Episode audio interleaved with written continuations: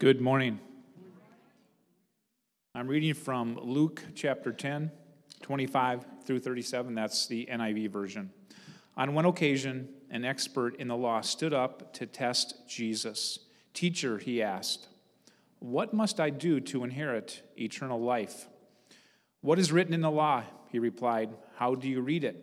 He answered, Love the Lord your God with all your heart, and with all your soul, and with all your strength and with all your mind, and love your neighbor as yourself. You have answered correctly, Jesus replied. Do this, and you will live.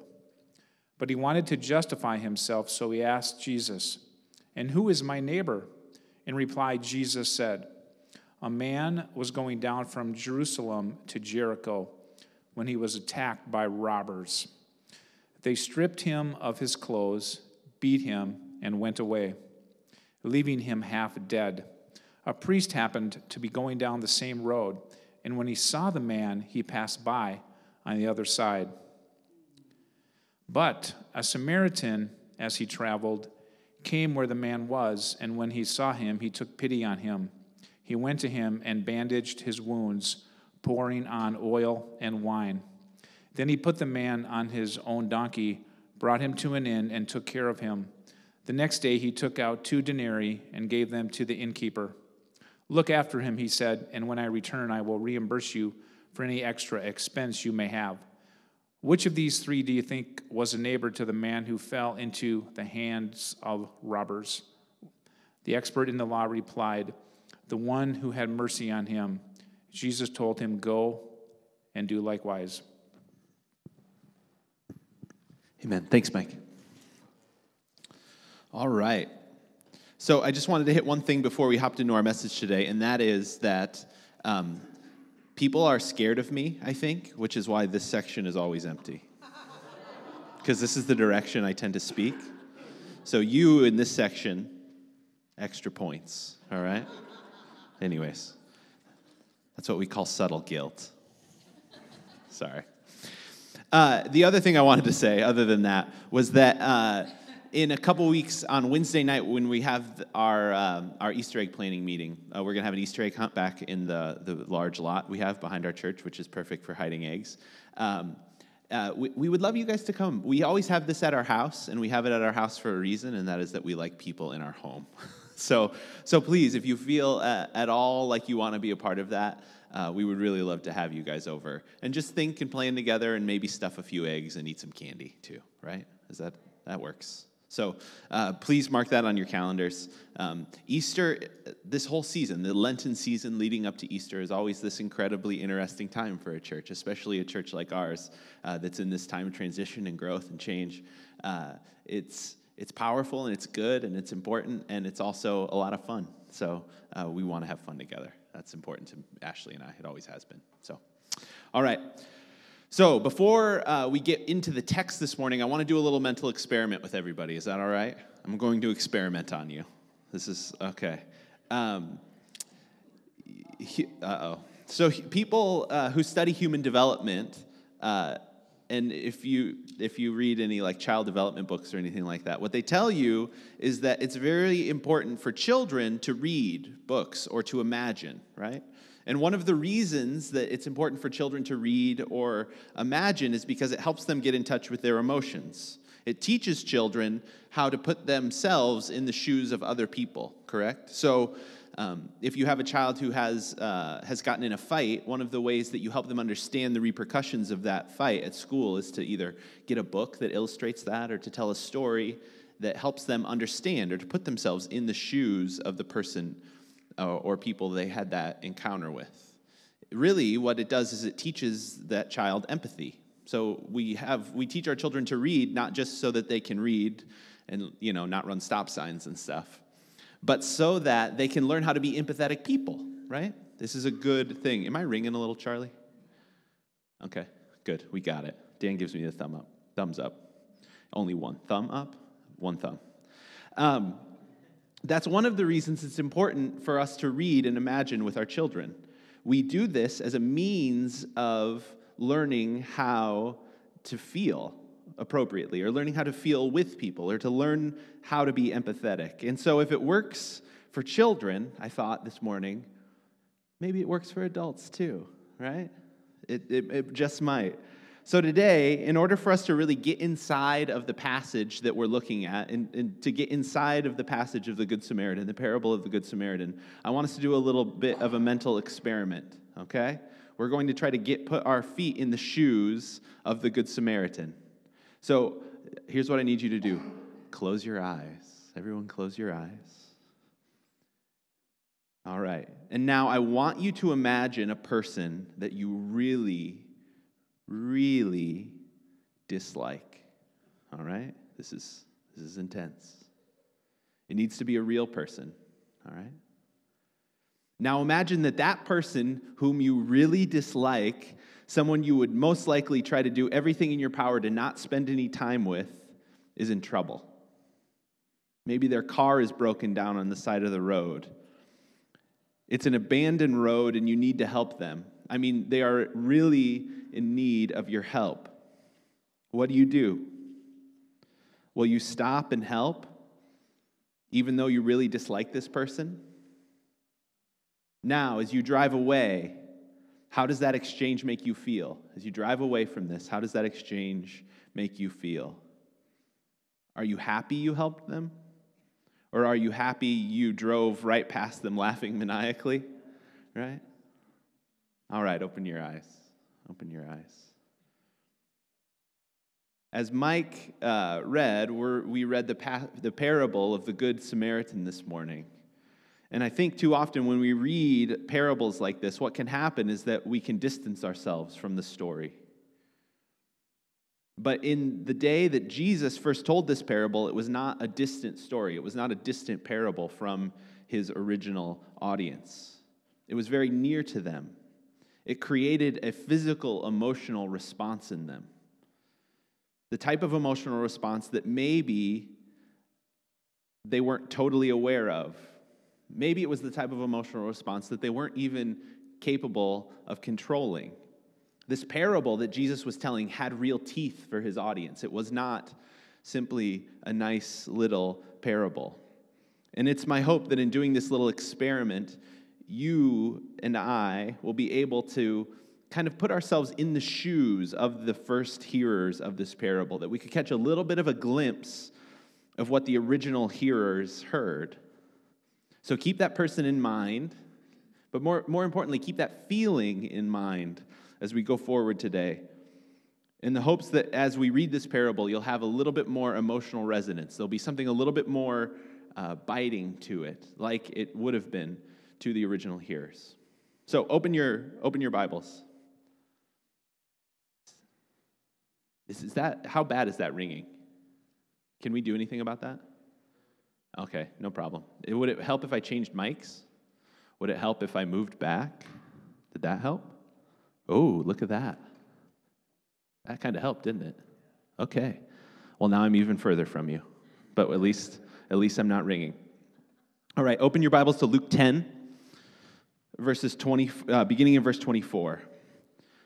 So again, this story takes place along a road like we spoke of last week, we're in this series called The Road. It's a series of 10 chapters in the book of Luke from uh, Luke 9 through, through Luke 19, where the writer of the book of Luke is constantly reminding us that Jesus is on his way to Jerusalem, that, that he is on the road, that he has a mission and a purpose. And again, Jesus is teaching on the road here.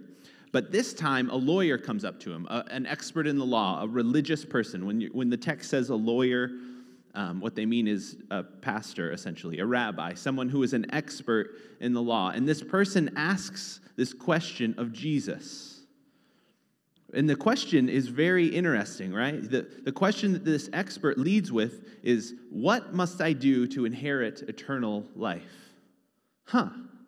A very interesting question. But notice that Jesus understands something about what's going on here.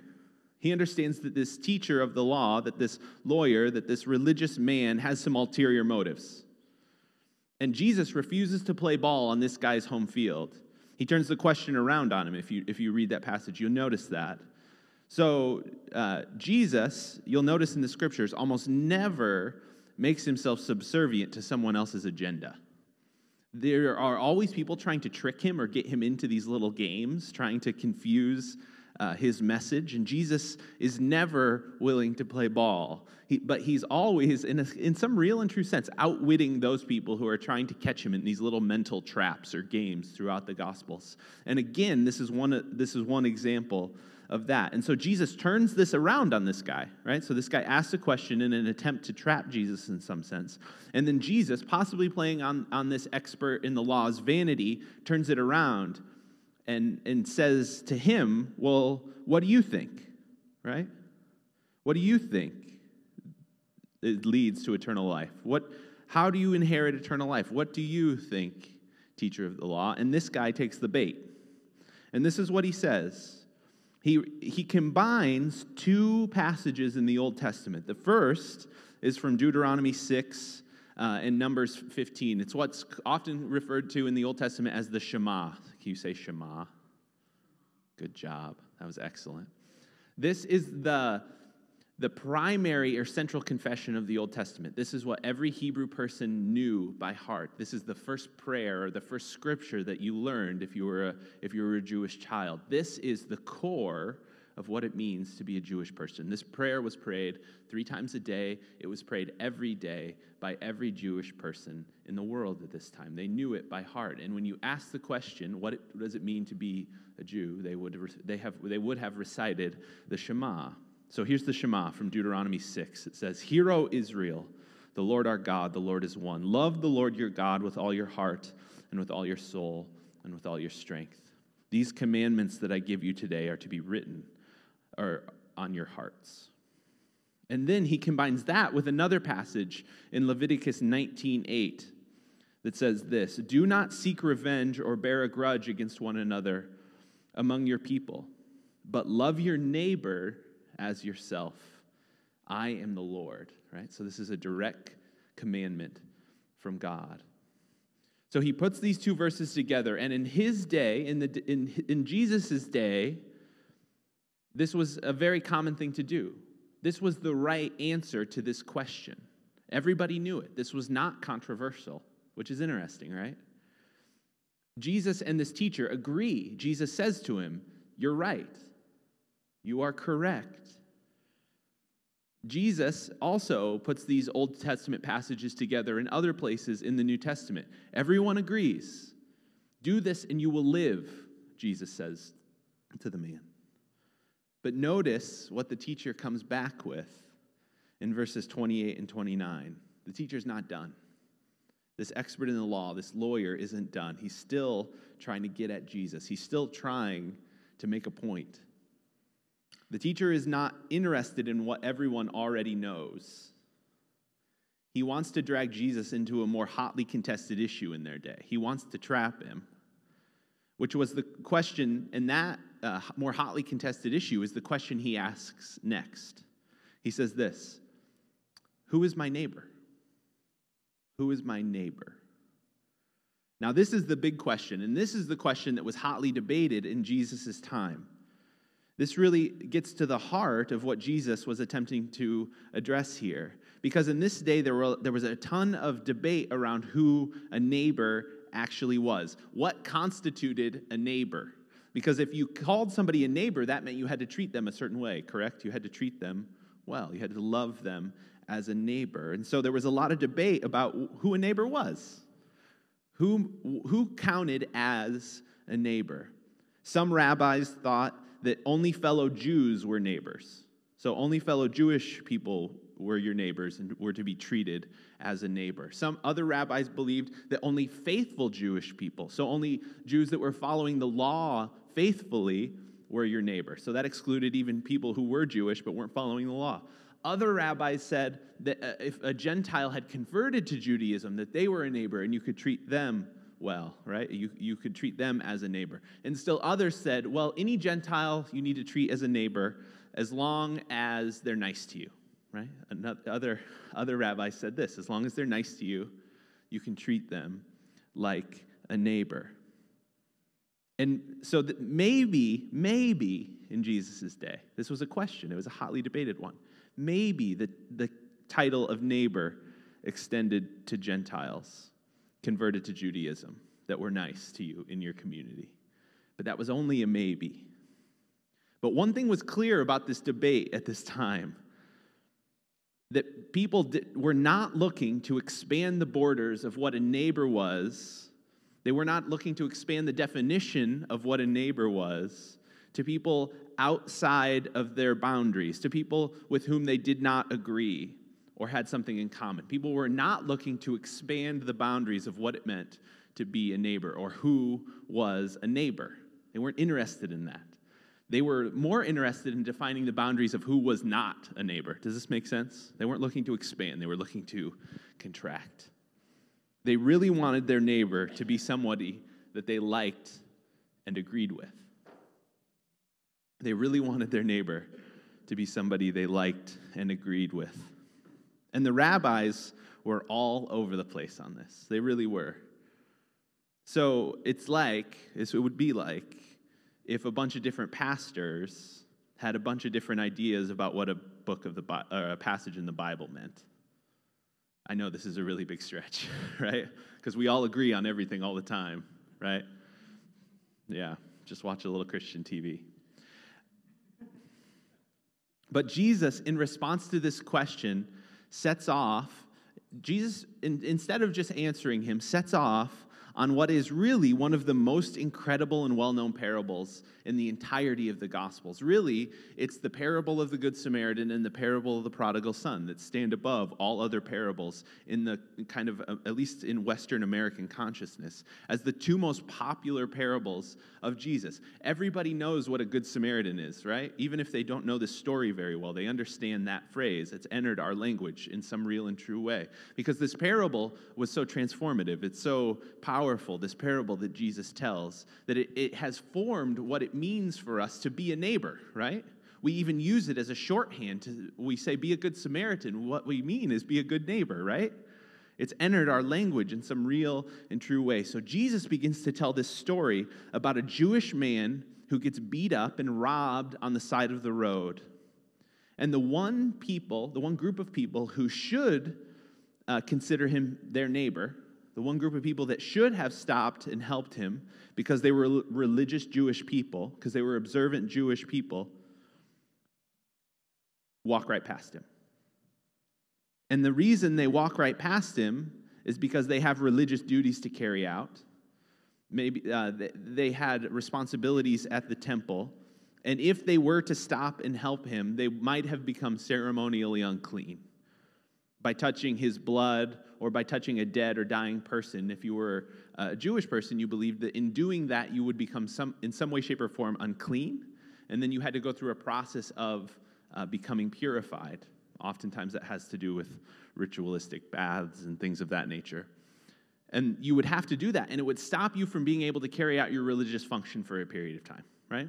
They would have to, if you read the Old Testament, you understand a little bit of this. And this was not um, this was just a common thing in this war, in this day and age. This was, this kind of ceremonially clean and unclean was just a, they were common categories in the ancient world. So it sounds strange to us, but to them it was a very normal type of thing. And so these people, so these Jewish religious leaders, in a sense, they placed their religion over and above love of neighbor.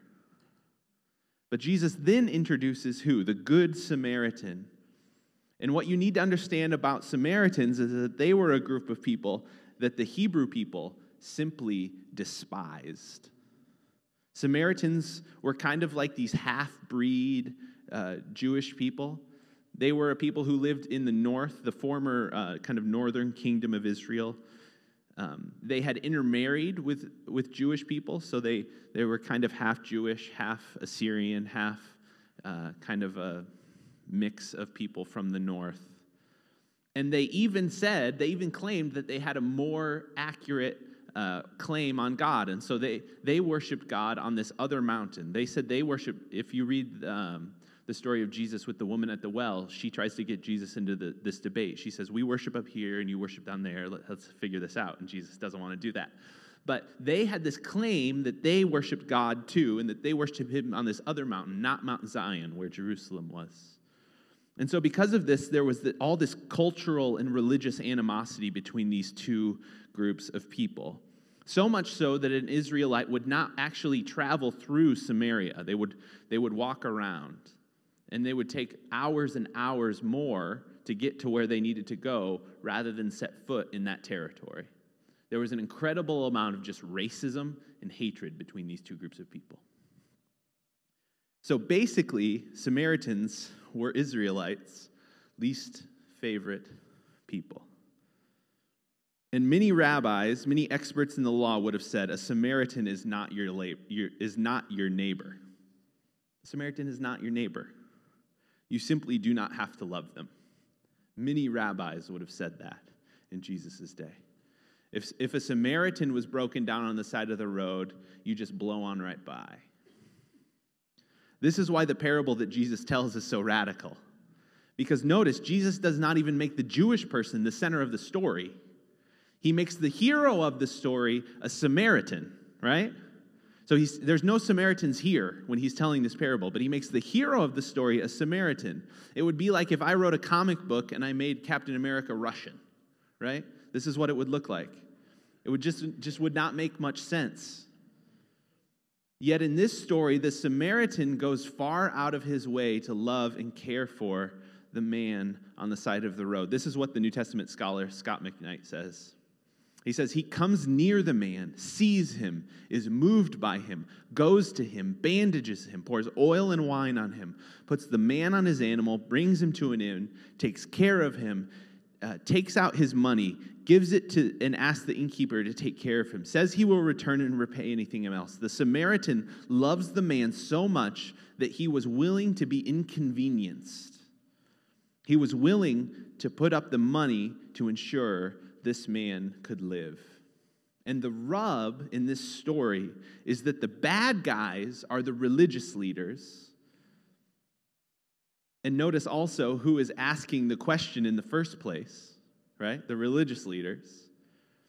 So he is telling the story to a guy, and he's making that guy the bad guy in his story, right? This is what he's doing to his face.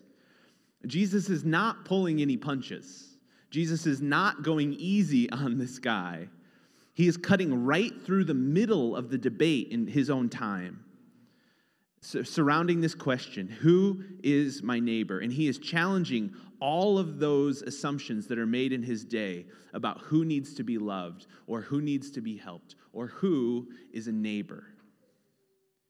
You see, by asking this question, who is my neighbor, the teacher was looking to exclude, excuse himself from loving certain groups of people.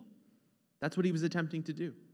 He was attempting in some real way to excuse himself from loving certain groups of people. But Jesus transformed this question and turns it around on him, right? He kind of makes this man a spectacle in the middle of all of these people. So the issue Jesus is addressing here is revolutionary. In all of human history, actually, it goes against everything we've learned to do and believe. Because, you see, humans are instinctively tribal creatures. We are always drawing circles and attempting to, to define for ourselves who is in and who is out. Who are our people and who are not our people, right? We want to clarify this reality. You see, we naturally want to love the people who are like us and agree with us. This is natural for us to want to like, agree, and love the people who are like us, and then to kind of exclude the people who are not like us or, who, or with whom we have disagreements. We don't want to love our enemies, right? We don't want to love and be a neighbor to those with whom we don't see eye to eye. We want to do good and be neighborly to the people we like, not the people we don't. This is natural.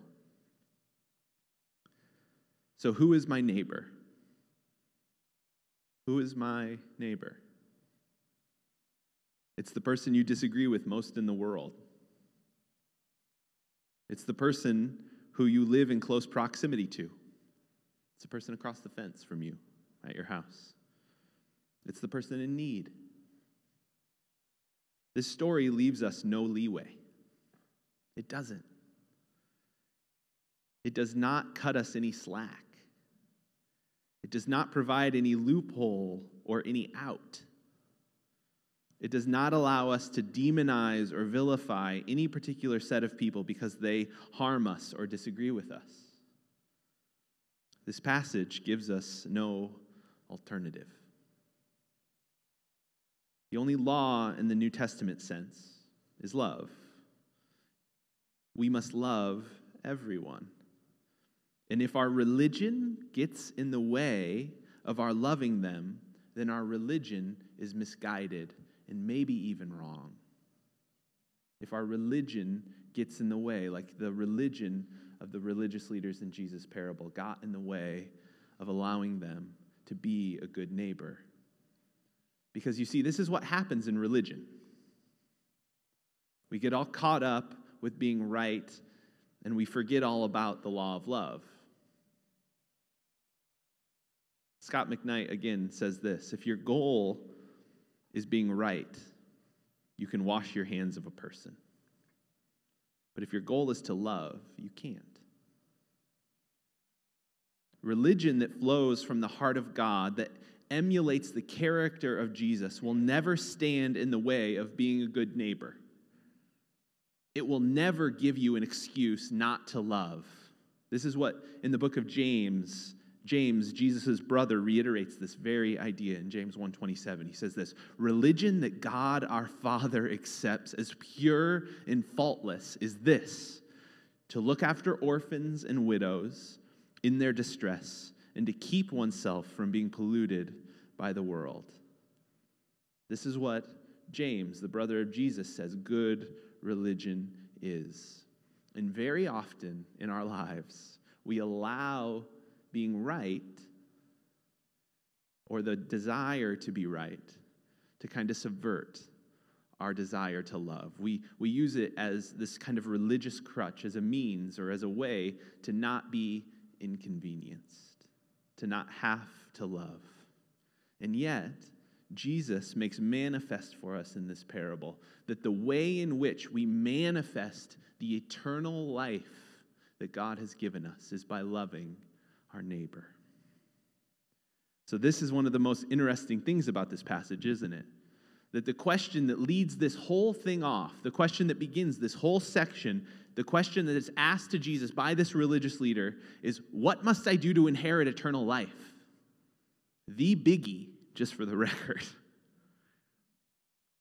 But Jesus does not say necessarily that being a good neighbor is, the exact thing that leads to eternal life. But he does seem to say that the way that we manifest this, the life of God that is in you is to love your neighbor. The litmus test for our, our lives of the presence of God is not how well we keep the law it's not how holy we are. Because if holiness, if our holiness is like that of the Pharisees and gets in the way of our ability to love, it is not love at all. The test to determine if we love God is whether or not we love our neighbor, whether or not we love people. This is the test. This is the proof that the love of God resides within us. Loving our neighbor is the proof that we love God. James, again, the brother of Jesus, says this very thing when he says, faith without works is dead. And so, if we say we love God and don't love our neighbor, there's no proof that we actually love God. Because once we have truly seen and experienced the love of God, a God who loved us when we were far off, the scriptures say, a God who loved us when we were his enemy, even. And unless we've experienced that God in our hearts, if we have experienced that God in our hearts, we cannot help but love others the same way that we have been loved.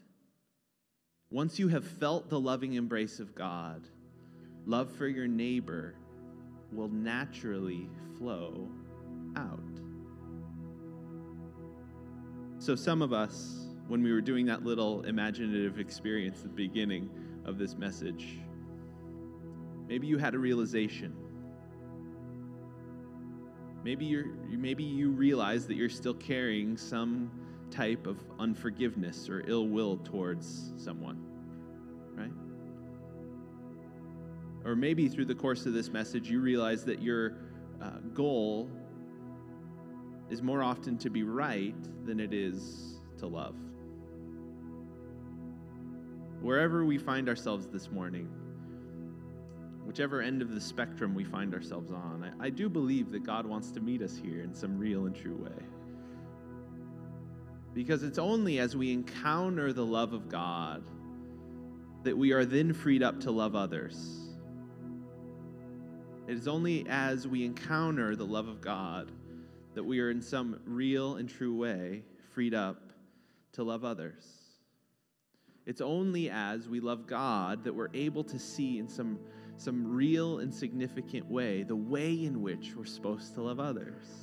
Because until you've experienced it, you can't actually do it. Because God is the creator? The progenitor of all good things. And until we experience Him as such, how are we, fallen and faulty humans, going to do that? So, church, when it's at its best, is a place where we do that. It's a place where we encounter the love of God together. We encounter it in the face of our brothers and sisters and we encounter it in the manifest presence of God that dwells here amongst us. The scripture says, says wherever two or three are gathered, there you find God in your midst. And so this morning, uh, before as we uh, get ready to go, I just want to take a few moments, just a few moments, and just have us all kind of pray and reflect. And to ask God, to ask God to show us his love, to be near us. And by virtue of our experience of the love of the Father, we are then able to go and love others. You see, the love of neighbor, the ability to love another person, the ability to love somebody who you don't like, does not come naturally to us. And it will not flow out of you until you've experienced a love like the love of God. It simply won't. It's not in there, it is given to you. So, just for just for 1 minute as Dan plays, I just want us to reflect and think and ask God just to love us for a moment, to show us his love to reveal his love to us. And then after a minute or so, I'll come up and pray. Amen.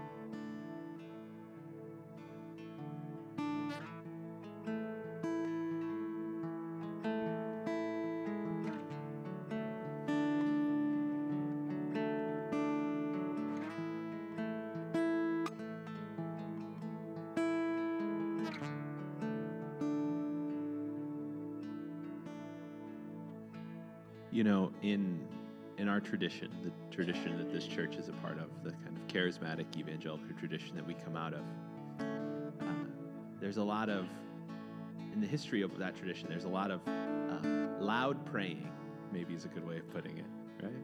If you've been a part of a, a church uh, like ours for any extended period of time, you know that that happens from time to time in Pentecostal churches. And that's a good thing. Uh, that's part of the reason we had a prayer and worship night on Friday to create some space to pray and to do those types of things and to be at the altar. Um, but there's also this other type of encounter with God. So God happen encounter with God happens in that way, right?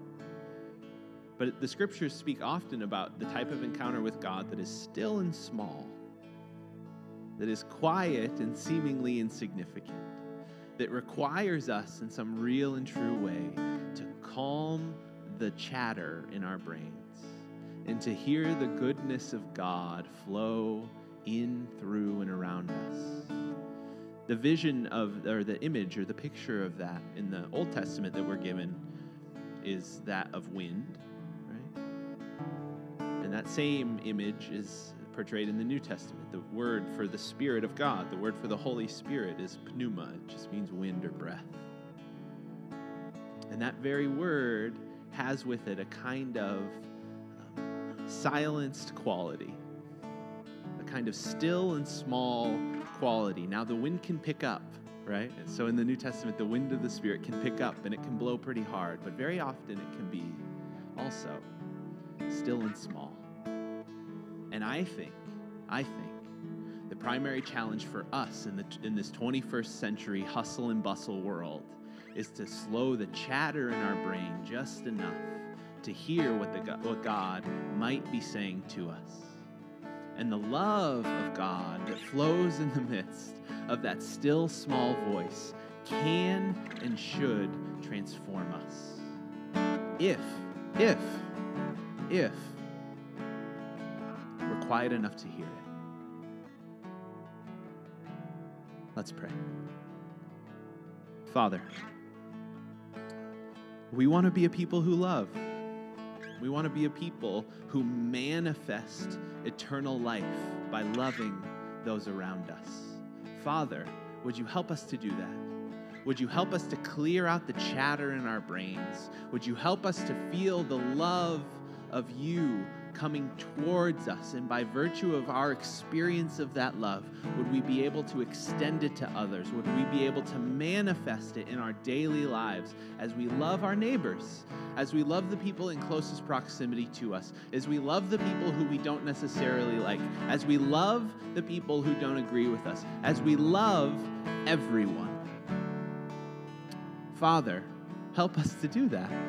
Help us to be the Good Samaritan. Help us to be able to sacrifice our own safety and security for others. Help us to love that much because you loved us that much and laid down your very life for us. Father, I pray for anybody in this place who's dealing with unforgiveness and is saying, Oh, I can love a lot of people, but I can't love that person. That's a common thing.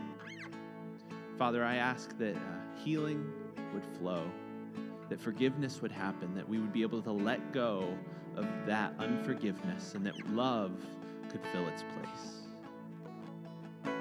Jesus, we love you, but we confess that we have not loved you enough. Would you help us to love you more? We pray it all in your name. Amen and amen. Go today in the grace and the peace of the Lord Jesus Christ.